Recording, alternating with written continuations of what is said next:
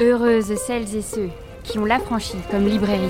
Tout ce qu'on crée, c'est une réponse à la Il faut violence. pouvoir occuper l'espace. L'évolution qu'on est en train de vivre. L'archive, c'est notre mémoire. Quelle est la meilleure manière, la plus adaptée, d'ajouter de la poésie au monde, de défendre la beauté dans une société en train de couler?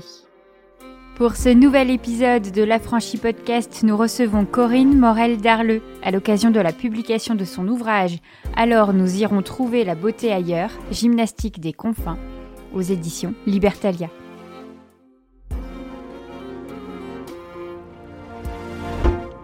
C'est parti. Bonsoir Corinne. Bonsoir. Bienvenue à la librairie, à l'occasion de la publication de ce que moi je vais appeler ton second opus, de cette suite de pensées euh, plutôt euh, revigorantes, qui s'appelle donc Alors nous irons trouver la beauté ailleurs, gymnastique des confins, puisque j'ai dit que c'était le deuxième, je vais citer le premier. Donc c'était plutôt couler en beauté que flotter sans grâce, réflexion sur l'effondrement, toujours euh, chez nos super amis de chez Libertalia. Donc bravo pour ces deux livres, qui sont, il faut quand même l'avouer, très courts. Oui. Mais quel monde C'est-à-dire que c'est 100 pages et 150 pages qui, moi j'ai eu l'impression, en contenaient 10 000. Donc merci beaucoup pour ça, mais quelle, quelle écriture Bah, merci euh, beaucoup euh, pour ce, retour. En plus, je suis, assez. Enfin, ça me fait toujours plaisir d'entendre ça parce que euh, moi, j'étais plutôt complexée par mon incapacité à déléguer. Euh, et euh, le fait euh, justement d'avoir une écriture très condensée comme ça, j'ai toujours l'impression qu'il faudrait voilà davantage rajouter, je sais pas, développer des idées, donner plus d'exemples. Et en fait, peut-être que finalement le fait d'a- d'aller, de rester un peu à l'os comme ça et d'aller à l'essentiel, bah, d'abord c'est aussi ce qui permet d'avoir un, un format qui reste accessible et ça c'est très important pour euh, pour nous, pour euh, les éditions Libertalia et pour moi, d'avoir un format qui soit pas euh, qui soit ni intimidant par sa taille, ni rébarbatif par son prix. Et donc voilà, c'est une sorte effectivement de, de condensé de pensée, on va dire. Mm. Mais c'est-à-dire que, en plus, avec ces deux fabuleux titres, tu nous mets sur la voie d'une certaine poésie, de quelque chose, euh, d'un cheminement, d'une navigation, d'un filoutage. Enfin, on va pouvoir en fait décliner tout ce chemin de pensée euh, vraiment euh, avec un vocabulaire de plus en plus fou et merveilleux. Mais parce que je pense, et c'est peut-être là l'endroit et la, la belle originalité de ton livre, c'est que en fait, on en parle comme d'un essai, mais en vrai, c'est bien plus que ça. Et c'est rien qu'en disant ça, je dis déjà beaucoup du contenu de ton livre et de ta pensée politique. Et cet endroit-là, en fait, de se dire que par les mots et par la façon dont on présente ses pensées, on peut déjà, en fait, euh, influencer euh, d'une manière politique la vie de la personne qui lit c'est quelque chose qui n'est pas si courant que ça, en fait. C'est-à-dire qu'on peut avoir un essai, comme tu disais, euh, avec des choses, euh, des tables des matières, des idées euh, développées, etc. Mais on peut aussi faire confiance, en fait, à quelque chose de l'intuition. hein. Je pense que tu le dis même dans un de tes deux livres, le livre des intuitions. De dire, en fait, le chemin, il va se faire. Il va, ça va arriver et je vais vous mettre sur la voie de tout ce que j'ai dans ma tête, quoi. C'était un peu ça. Oui, bah, d'abord, c'est des choses très prosaïques. C'est que euh, moi-même, en tant que lectrice, j'ai beaucoup de mal euh, avec euh, la plupart des essais euh, académiques, universitaires, euh, que je trouve assez arides. Euh, par ailleurs, moi- moi-même, j'ai pas euh, une formation euh, universitaire. J'ai, enfin voilà, pas fait euh, d'études euh, de euh, sociologie ou d'anthropologie ou de sciences politiques. Et donc, euh, et donc en fait, j'ai pas ces codes-là. Et, et je crois que euh, bah, quand on écrit, on, on, on essaye aussi d'écrire des choses qu'on aurait envie de lire. Et moi, j'ai plutôt envie euh, de lire des choses qui, d'abord, qui me laissent de la place en tant que lectrice et qui sont aussi chargées d'une dose de sensibilité qui, d'une certaine manière, aide à faire passer la, pilule de, de l'intellect et de la théorie, quoi. Euh, je trouve qu'on a besoin des deux, mais parce qu'on est fait comme ça, en fait. Euh, aucun d'entre nous euh, n'est fait juste d'un cerveau sur deux jambes, quoi. Et donc, c'est l'idée aussi, voilà, de d'une forme de sincérité, je crois, tout simplement, en fait, de ne pas se cacher derrière des références ou des, grandes théories abstraites, mais de, de, livrer le fruit de ses réflexions. Et le fruit de ses réflexions, il passe aussi par, par du sensoriel, par de l'émotion, par des, des, moments de vie, par des expériences qu'on éprouve, par de l'affect. Et peut-être que c'est aussi ça qui fait que davantage de personnes, à un moment donné, peuvent se projeter, euh, se retrouver dans les mots qu'on pose à un moment donné. Et c'est toujours assez fascinant et assez magique d'ailleurs de voir à quel point, en posant des mots qui, euh, quand on les écrit, semblent très personnels, on voit à quel point ça peut euh, finalement très, très largement déborder le, le, personnel et aller toucher plein de personnes et plein de personnes relativement différentes. Ça, c'est aussi une, belle surprise. Pas uniquement euh, les personnes qui vous ressemblent, mais aussi des personnes qui vous ressemblent pas, qui n'ont pas le même vécu commun, qui n'ont pas les mêmes conditions matérielles d'existence, qui n'ont pas les mêmes trajectoires politiques et militantes, mais qui euh, justement vont se retrouver parce qu'il n'y euh, a, a, pas uniquement un discours idéologique, mais il y a aussi quelque chose d'humain, et je crois que c'est ce quelque chose d'humain qui, à un moment donné, peut aussi nous rassembler. Mmh. Mais c'est tout enfin, la singularité en fait de la construction de tes livres, c'est l'articulation en fait entre ce que tu es en train de vivre pendant que tu écris, entre ce que tu lis qui va t'émouvoir, te bousculer, ce que tu essayes de euh, euh, prévoir aussi euh, d'une certaine vision du futur, de l'anticipation de, de, ce qui est à venir, que ce soit catastrophique ou extrêmement beau petit tant que le catastrophique ne puisse pas être beau. Ça, c'est encore une fois être plein de portes qui s'ouvrent en fait au fur et à mesure. Et je pense que ce qui m'a euh, vraiment touchée, c'est de me dire qu'en fait j'étais autant en train de lire un sujet que de découvrir une forme qui m'a mené à comprendre ce sujet. C'est-à-dire que puisque tu nous balades, et c'est vraiment tous ces termes sont hyper euh, très bien choisis. C'est-à-dire que tu nous balades entre différents endroits de narration qui font qu'on comprend comment l'articuler avec tes théories politiques, en fait.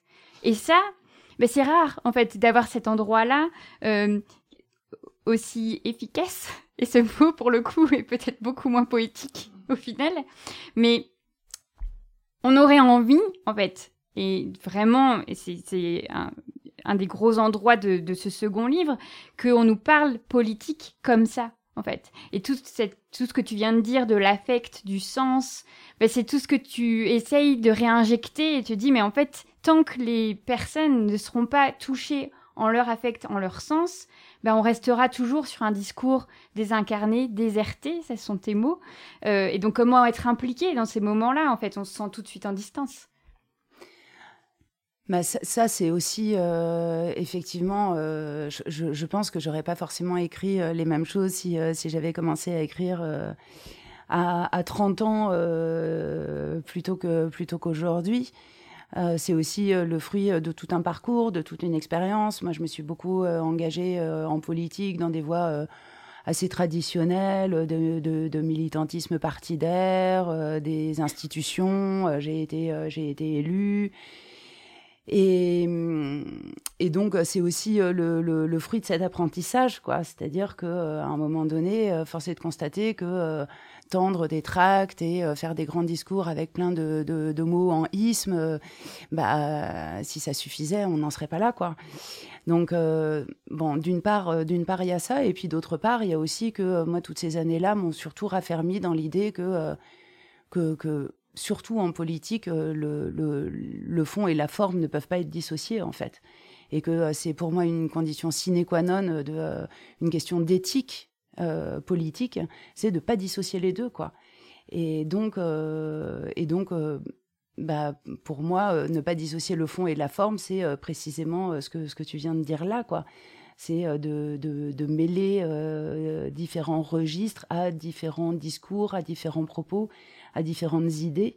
Et euh, c'est clair qu'il y a des, des, sujets que je, je, ne, je, ne, peux pas aborder euh, de manière euh, froide et calculée.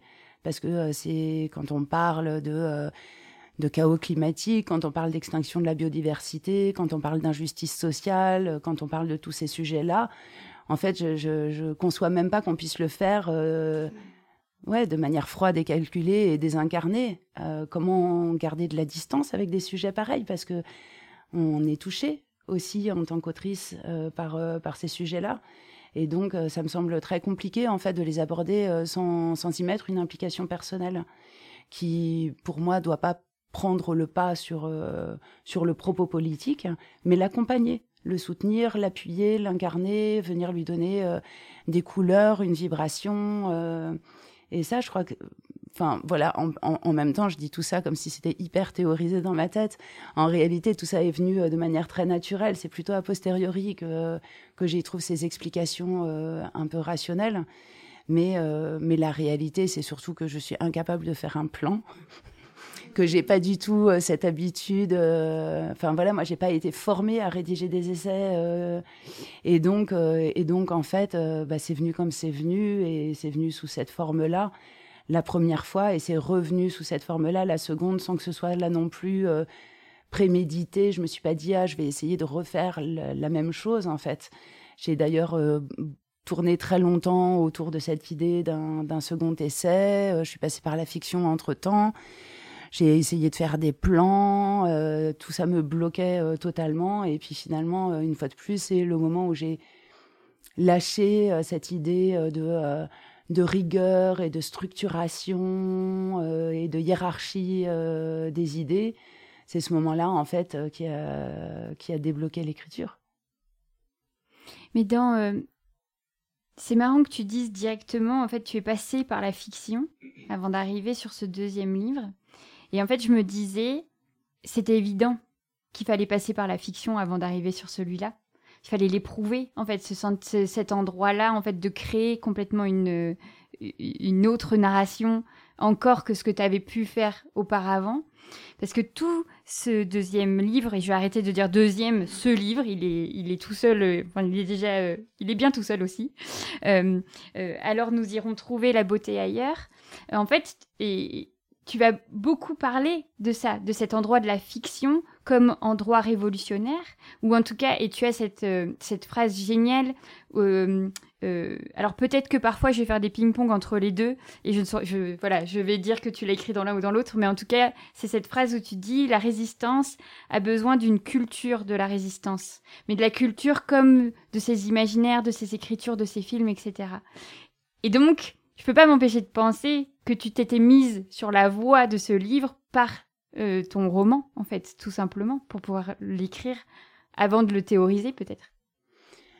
Oui, je pense que, euh, enfin, d'abord, moi, ça me va bien euh, d'avoir d'avoir ces va-et-vient entre entre l'essai et la fiction, parce que bah, parce que là aussi, en fait, on a besoin des deux et et que ce soit en tant que lectrice ou en tant qu'autrice, en fait, la fiction, c'est aussi un des, des, des, moments d'incroyable liberté où tout est possible, où on n'est plus euh, assujetti à une forme de, de rectitude et d'exigence et d'honnêteté euh, de la pensée. En fiction, on peut faire euh, ce qu'on veut, on peut, on peut mentir, on peut divaguer, extravaguer. Au contraire, c'est même plutôt plutôt bienvenu en général. Et donc, donc voilà, moi j'ai besoin de, ces va-et-vient et je crois que je m'assècherais en fait si si je n'écrivais que sur le réel et que sur euh, le monde qui nous entoure, j'ai besoin euh, voilà aussi euh, d'aller de temps en temps gambader dans d'autres univers qui n'existent pas ou qui n'existent pas encore. et, effectivement, le fait d'avoir d'avoir d'avoir touché à, à cet incroyable plaisir de, de la fiction m'a probablement réalimenté et redonné des billes sur la place qu'on donne à euh, cette question de l'imaginaire et du récit aujourd'hui en politique qui est euh, devenue un peu une tarte à la crème, euh, notamment dans les, dans les milieux de l'écologie politique et, plus largement. je dis tarte à la crème parce que, parce que à, mon avis, c'est quelque chose de nécessaire. On a besoin de récits, on a besoin de nouvelles formes narratives, on a besoin de, nourrir notre imaginaire d'autres choses que de drones, de Robocop, euh, de surveillance et, euh, et, tout ça. Mais en même temps, c'est vraiment une condition nécessaire mais non suffisante. Et je, je, je voudrais pas non plus laisser penser que le fait d'inventer de, nouveaux récits, de nouveaux imaginaires, de nouveaux horizons désirables suffirait à les faire advenir. Hmm. Et donc, pour moi, c'est des choses qui s'articulent toujours avec la question de l'engagement collectif, avec la question de la résistance, avec, avec la question de, de comment on, on construit dès aujourd'hui sans attendre des, euh, des alternatives qui préfigurent le monde dans lequel on voudrait vivre. Enfin voilà, pour moi, en fait, ça, ne peut que s'articuler avec, un propos politique. Et, euh, et donc, euh, voilà, je pense que les, effectivement, les deux, les deux s'alimentent en permanence. En tout cas, pour moi, c'est comme ça que ça fonctionne. Mmh. Mais il y a un endroit dans ton récit où vraiment, en fait, tu, tu fais penser à cette idée que, ben en fait, si on ne connaît pas les choses, on ne les défend pas. Si on n'apprend pas à les aimer, on ne va pas avoir envie de les défendre. Et ça m'a fait penser à un moment qu'on a vécu ici magnifique avec Alice Zeniter, que tu cites également, euh, euh, lorsqu'elle est venue pour son roman, enfin son livre euh, Toute une moitié du monde, où, où, en fait elle nous a vraiment dit ça. Elle nous a dit mais qui a envie de défendre des fonds marins quand ils n'existent dans aucun livre, en fait, quand on ne les a jamais visualisés dans notre imagination. Et de la voir, enfin, de vous voir vous répondre d'une certaine manière dans ton livre m'a beaucoup touchée parce que ça avait créé quelque chose chez moi, je ne l'avais jamais pensé. Je me suis jamais dit que si on ne défend pas telle espèce euh, microscopique, c'est parce qu'on n'en a jamais entendu parler, donc on ne sait même pas qu'elle est en train de disparaître, évidemment, mais qu'on ne sait même pas qu'elle a vécu. Et c'est plein d'endroits où en fait on se dit, mais donc de ce fait, ces nouveaux imaginaires, comme tu dis, ce nouvel ordre imaginaire, ben, c'est de nous donner ces fameuses billes pour après les défendre. C'est-à-dire que il doit, enfin, c'est limite si ça doit être le, premier pas, doit quand même être dans la fiction, les romans, la poésie, les films, toutes ces narrations qu'on se construit, pour qu'ensuite on soit des bataillons euh, euh, de défense de ces endroits euh, qui risqueraient de disparaître en fait. Mais j'aime beaucoup quand même cette idée que la fiction soit d'abord là pour épauler les luttes. Cet ordre-là, il n'est pas toujours dans cet ordre-là, en fait, en vrai. Alors, je, dirais pas forcément qu'elle est toujours là pour ça. Moi, je, je, sais qu'il y a beaucoup euh, d'autrices et d'auteurs euh, dits engagés qui euh, fustigent la littérature de divertissement, de loisirs, etc. Moi, c'est vraiment pas mon cas.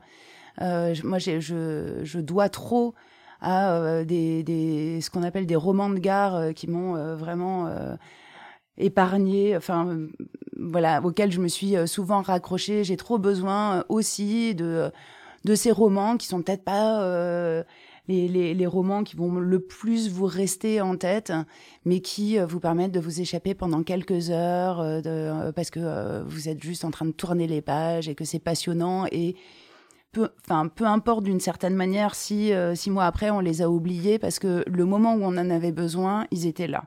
Et donc euh, voilà, moi je, tiens aussi quand même à euh, cette fonction aussi d'évasion du, roman. Je crois qu'elle est, je crois qu'elle a toujours été importante et je crois qu'elle est plus que jamais nécessaire aujourd'hui. On a aussi besoin de romans qui juste nous emmènent ailleurs, le temps de, de, reprendre son souffle.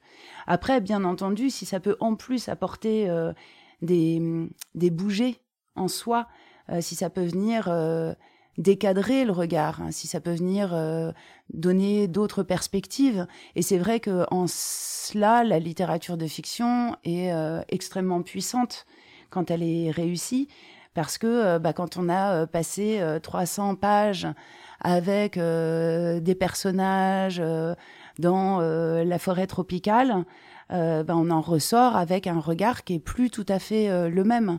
Quand on a passé 250 euh, pages avec des personnes en milieu carcéral, on en ressort avec un regard qui là aussi est décadré.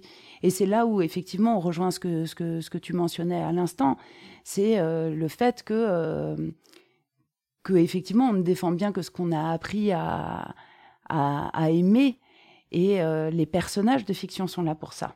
Parce qu'on s'attache à eux, parce qu'on vit des choses avec eux qui, qui, qui ont vraiment euh, la, la, matière de la réalité quand c'est réussi. Et donc, euh, et donc après, bah, ça, oui, ça, ça décale le regard. Et il y a, plein de romans, je trouve, quand on les referme, on se dit, bah, bah je ne pourrais plus jamais regarder, je sais pas, un, un, chien, un arbre, de la même manière parce que tout d'un coup, ils, étaient des personnages de romans et que tout d'un coup, on a appris à ressentir à travers, à travers eux.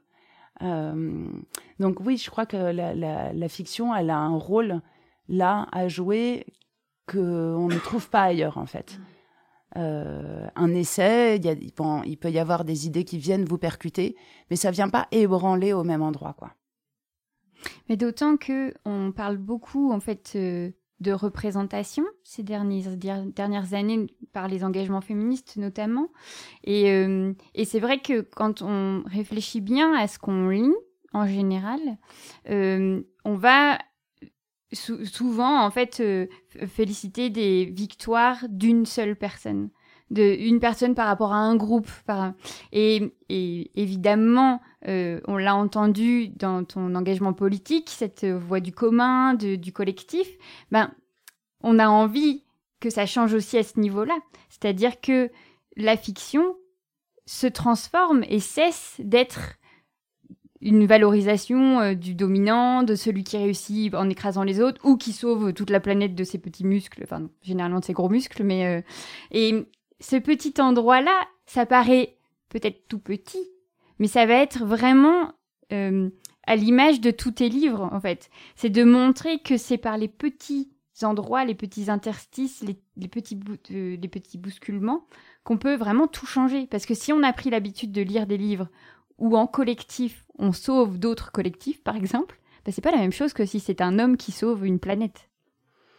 Oui, la question c'est effectivement de quoi, on, de quoi on nourrit nos imaginaires. Et c'est vrai que euh, bah, aujourd'hui, si on prend uniquement euh, ce qui nous est, ce qui nous est euh, livré par le système marchand et le système dominant, bah, ça vient nourrir l'existant en fait. Ça le déplace pas beaucoup. Donc naturellement qu'il y a des, des, choses à inventer pour venir bousculer même les, les, codes du roman. Mais je, dis roman, euh, je pourrais dire film, je pourrais dire mmh. série, les codes de, de, la pop culture en général en fait.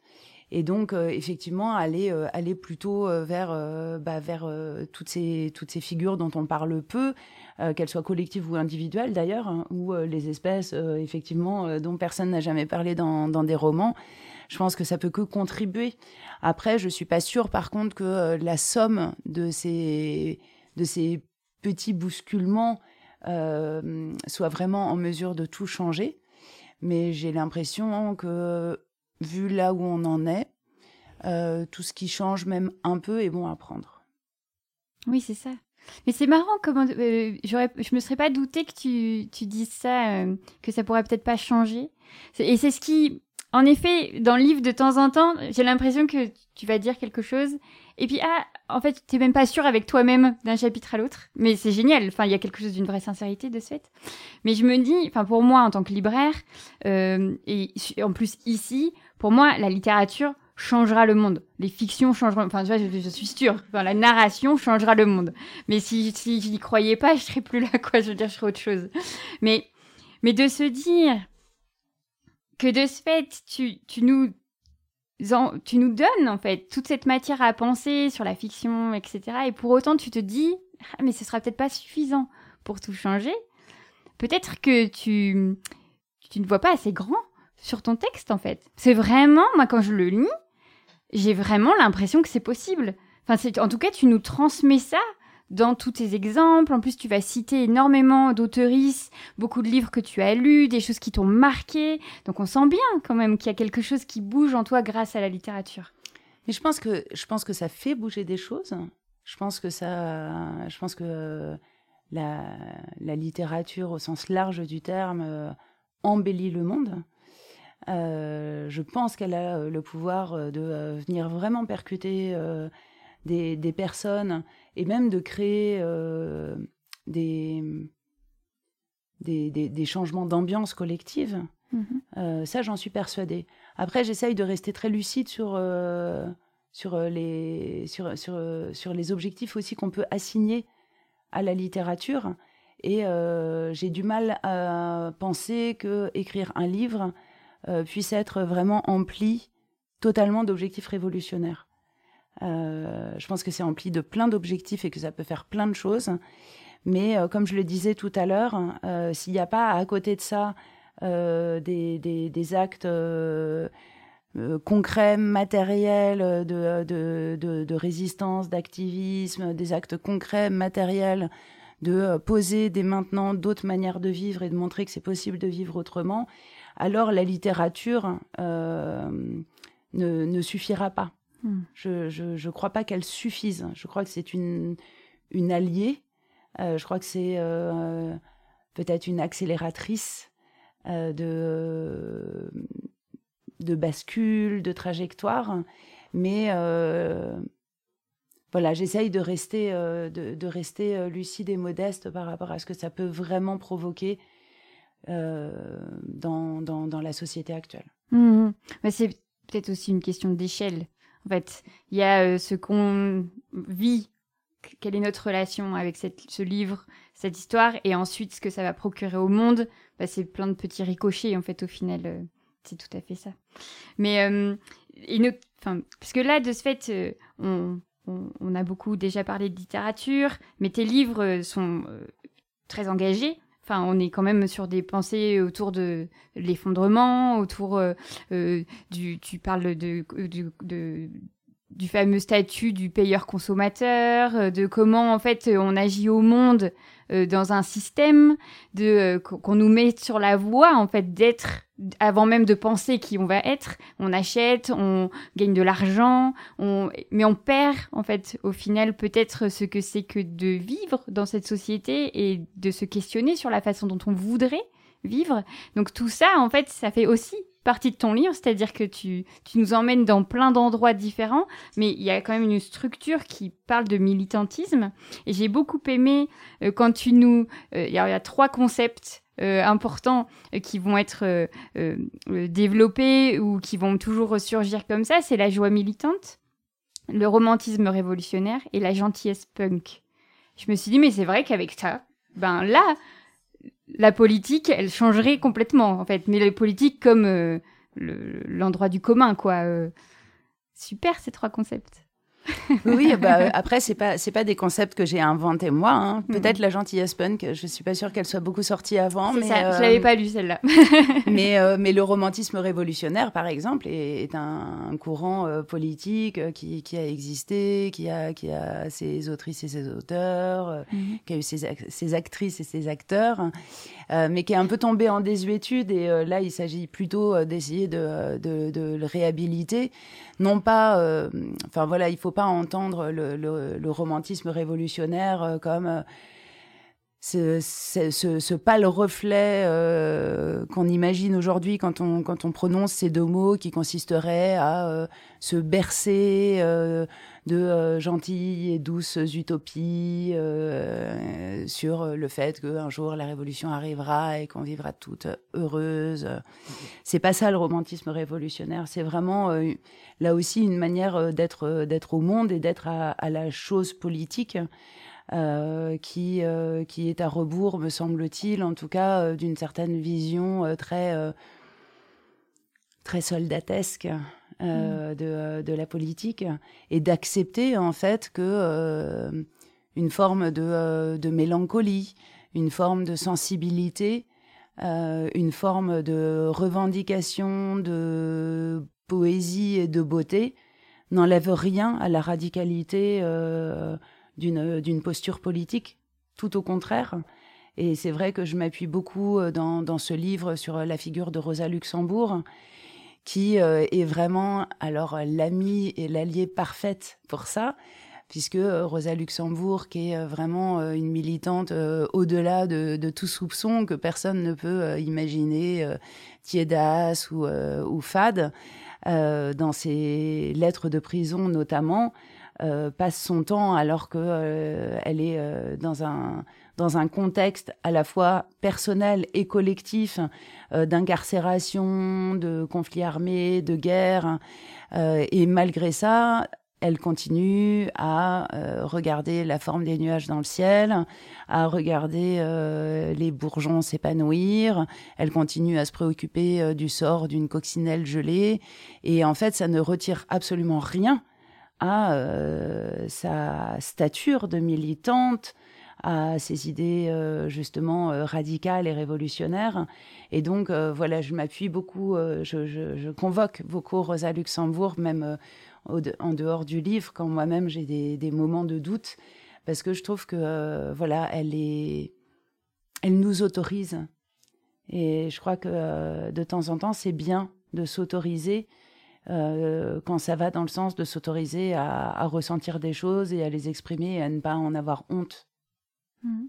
Oui, tu dis même, enfin, il y a un extrait euh, que tu cites euh, où elle dit tout prendre avec légèreté et bonne humeur. Mhm. Je l'ai retenu parce que je me suis dit que c'était une bonne. Euh, c'est un bon mantra. C'est un bon mantra. Il n'est pas facile à tenir en ce moment, mais. Non, mais il faut s'y accrocher.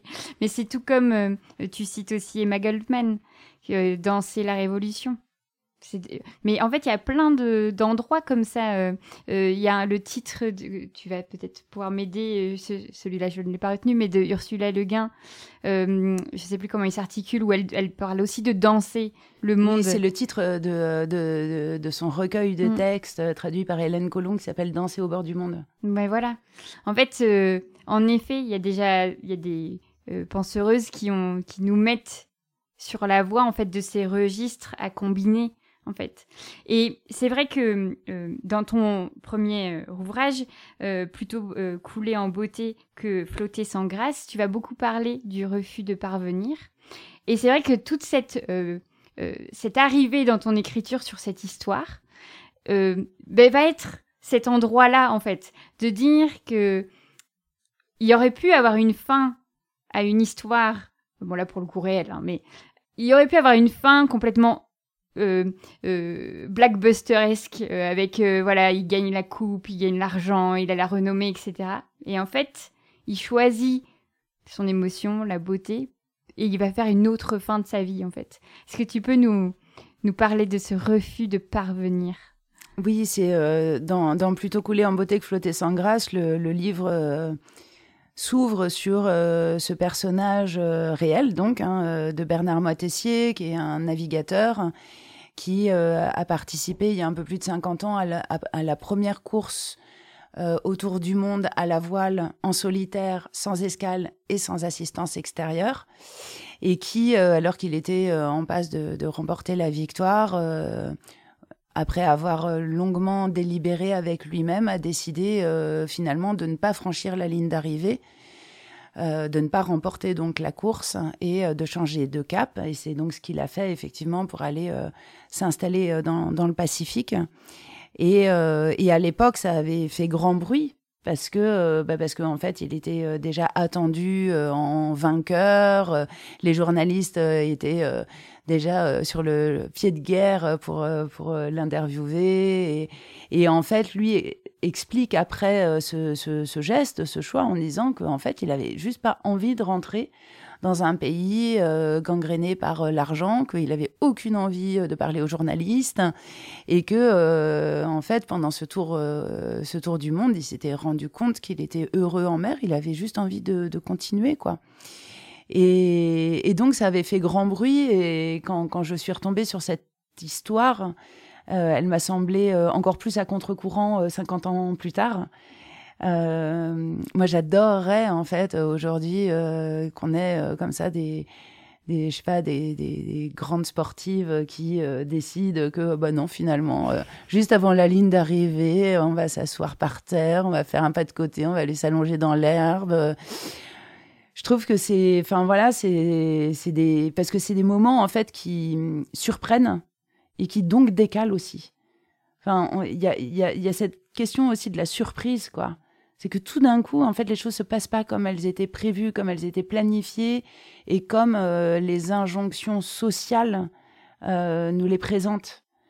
Et donc euh, voilà, j'avais envie de tirer ce fil du, de ce geste de Bernard Moitessier et de le rapprocher de ce, ce, concept du refus de parvenir, qui est un concept libertaire qui, qui, a été formulé au début du XXe siècle et qui n'avait pas été, il me semblait, suffisamment développé et, et voilà, j'avais l'intuition, en tout cas, que ça pouvait nous donner des pistes intéressantes à réfléchir aujourd'hui au XXIe siècle. Mmh. Oui, et, je trouve que la discussion entre toutes les personnes que tu euh, convoques dans ces, deux, dans ces deux livres sont hyper intéressantes. Parce on, on met son action, ce, fait de, alors, de dévier, moi j'ai l'impression qu'il a voilà, il a vraiment, euh, il est passé à côté d'un gros obstacle et pour revoir la lumière, etc. Euh, de euh, Goldman et de la danse ou de Ursula Le Guin, de la bonne humeur de Luxembourg. en fait, tout ça, en fait, ça parle ensemble de ces petits, de, ces décisions qui nous rendent notre agentivité aussi en tant que personne individuelle, mais en tant que peuple, parce que ce qui va être très intéressant dans cette articulation-là, alors euh, sur l'effondrement dans le premier euh, livre et euh, aussi sur le, lien.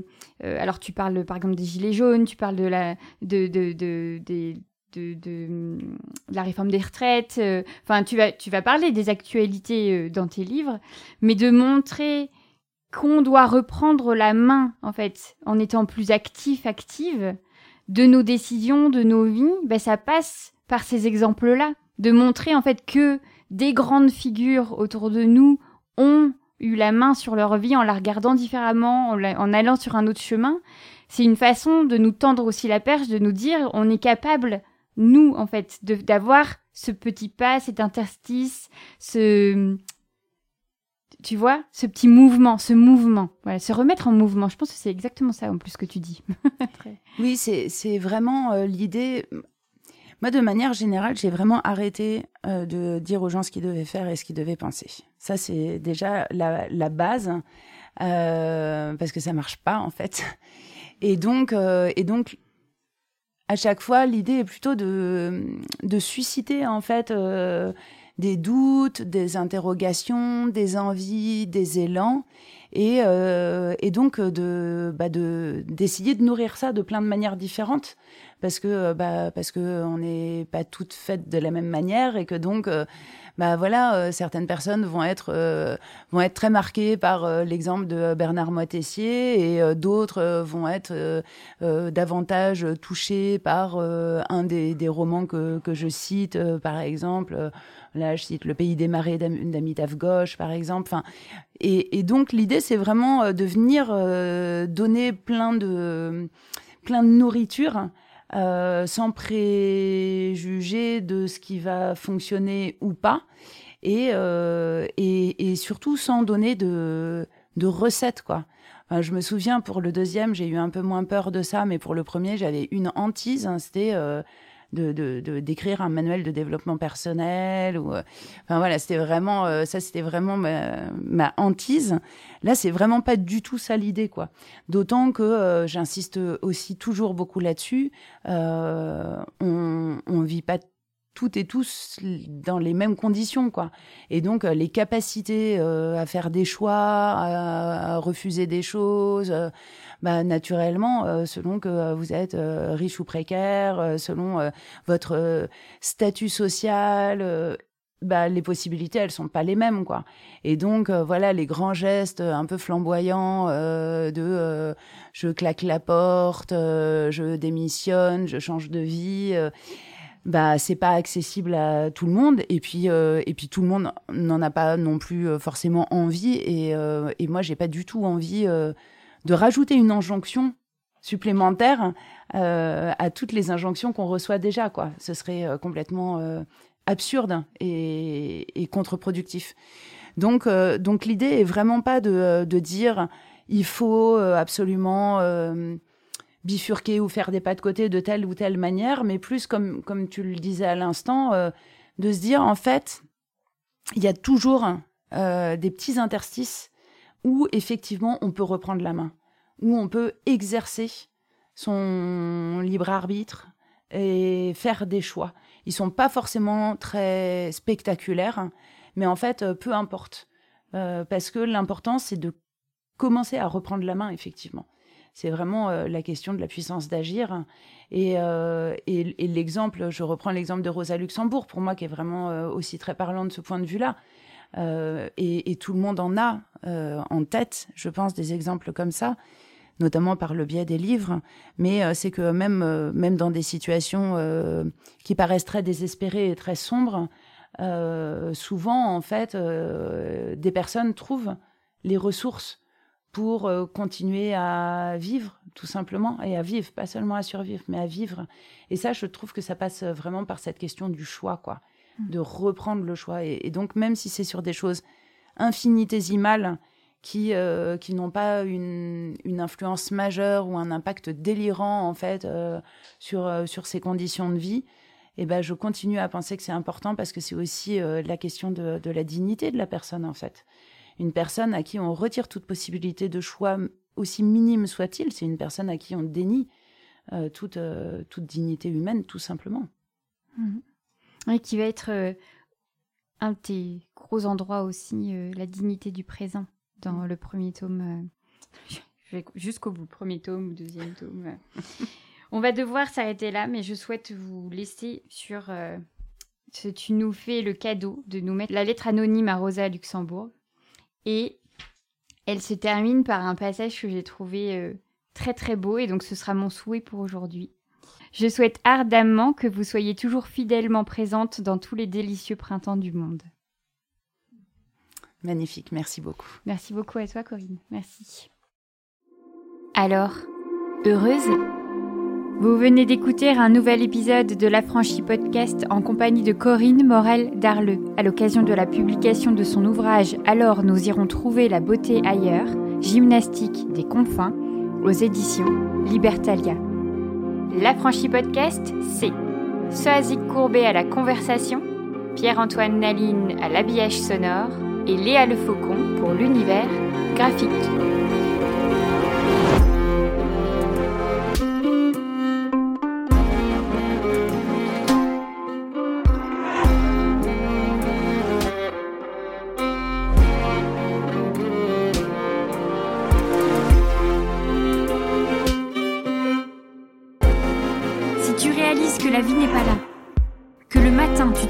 Sans savoir où tu vas, Résiste. Prouve que tu existes. Avec la Franchie Podcast.